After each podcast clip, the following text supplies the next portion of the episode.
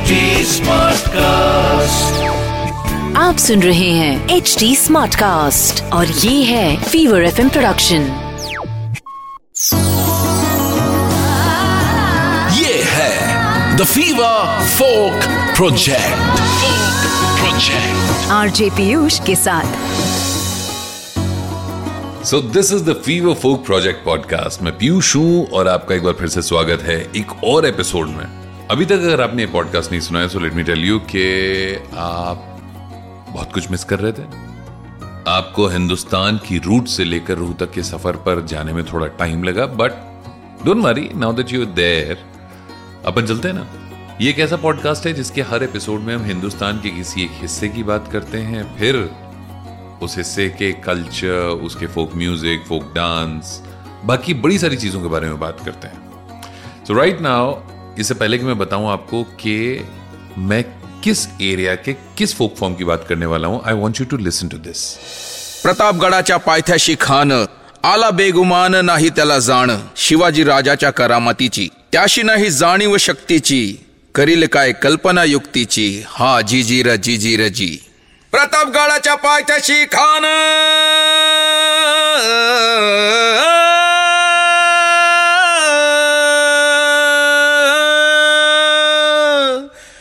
प्रतापगडाच्या पायथ्याशी खान आला बेगुमान नाही त्याला जाण।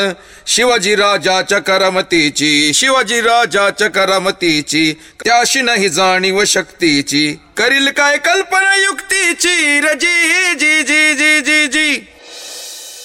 ये जो आपने लाइनें सुनी, जोश से भरी, ऊर्जा से भरी, इन्हें कहते हैं पोवाड़ा। और आज के एपिसोड में हम महाराष्ट्र के इस फ़ेमस फोक म्यूज़िक के बारे में जानने की कोशिश करेंगे। पोवाड़ा दरअसल मराठी कविताएँ हुआ करती थीं, जो इंडिया में सेवनटीन सेंचुरी के आसपास तक बहुत फ़ेमस थीं। सबसे पहले आपको बताते हैं कि पोवाड़ा का मतलब होता क्या है। इस एक शब्द से आपको इस फोक म्यूज़िक की पूरी लय समझ आ जाएगी। तो पोवाड़ा का मतलब होता है महिमा मंडन करना, या इंग्लिश में टू ग्लोरीफाई तो इन कविताओं के थ्रू बड़ी बड़ी हस्तियों के वीरताओं की कहानियाँ सुनाई जाती थी, जिनमें सबसे ज़्यादा पोवाड़ा छत्रपति शिवाजी और तानाजी मालुसरे जैसे लीडर्स के लिए गाया जाता रहा है। इनकी लाइफ की अचीवमेंट्स इनकी ब्रेवरी की स्टोरीज ये सब के सब पोवाड़ा का थीम रहते हैं। ये महाराष्ट्र का ट्रेडिशनल स्टोरी टेलिंग आर्ट है। इसमें हिस्टोरिकल इवेंट्स को इंस्पायरिंग तरीके से डिस्क्राइब किया जाता है। एक्सपर्ट्स मानते हैं कि इस फोक म्यूज़िक से 750 एडी के आसपास के इतिहास के बारे में जाना जा सकता है।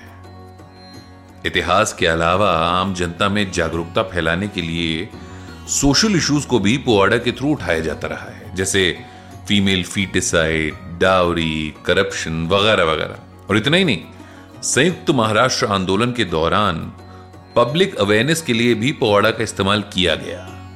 और इन सब बातों से प्रूव होता है कि ये फोक फॉर्म आम पब्लिक की आवाज़ है।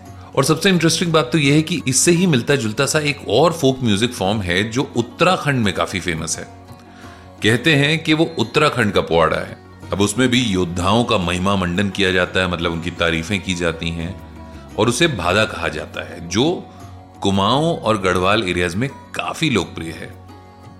चलिए खैर, वापस आते हैं महाराष्ट्र के पोवाड़ा की तरफ़। तो इस फोक म्यूज़िक के कंपोजर कम सिंगर्स होते हैं और इन्हें शायर के नाम से जाना जाता है। और प्रोफेशनल पोवाड़ा सिंगर्स ने अपनी एक गिल्ड या कह लें एक कम्युनिटी भी बनाई है, जिसे गोंधाली कहते हैं। कहते हैं कि ये शायर पूरे इवेंट को ऐसे डिस्क्राइब करते हैं कि सुनने वाले उस दौर में पहुँच जाते हैं जहाँ एक्चुअली वो घटना घटी थी। भाई, आजकल मोटिवेशनल स्पीचेस का जमाना है, लेकिन पोवाड़ा के चाहने वाले मानते हैं कि एक पोवाड़ा बड़े बड़े लोगों के दस मोटिवेशन स्पीचेस के बराबर है। ये शायर अपने नायकों की वीरगाथाएँ सुनाते हुए वॉरियर स्पिरिट को इतनी खूबसूरती से मेंटेन करते हैं कि सुनने वाले कितना ही श्रृंगार पढ़कर, सुनकर बैठे हों, उनके भीतर वीर रस का संचार हो ही जाता है। इस फोक म्यूज़िक का पर्पज ही लोगों को इंस्पायर करना होता है। शायद इसीलिए नव रसों में से सबसे ज़्यादा इस्तेमाल इस फोक फॉर्म में वीर रस का किया जाता है। एक्सपर्ट्स की राय में पोवाड़ा गाने की परंपरा की शुरुआत सेवनटीन सेंचुरी में हुई और फिर राजा रामदेव राय के समय में थोड़ी पहचान मिली।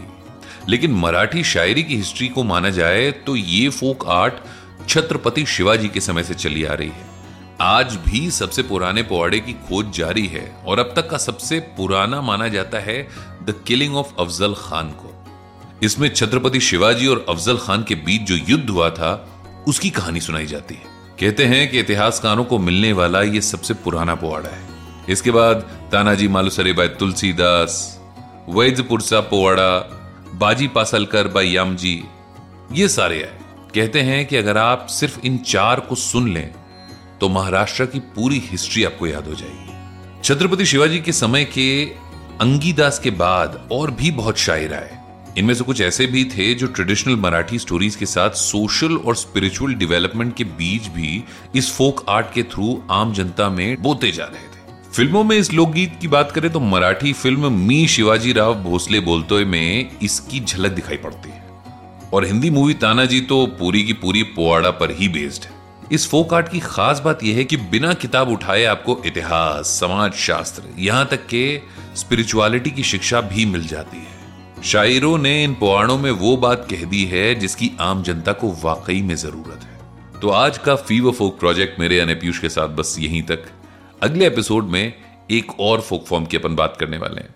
टिल देन टेक केयर आप सुन रहे हैं एच डी स्मार्ट कास्ट और ये था fever F production H smart cast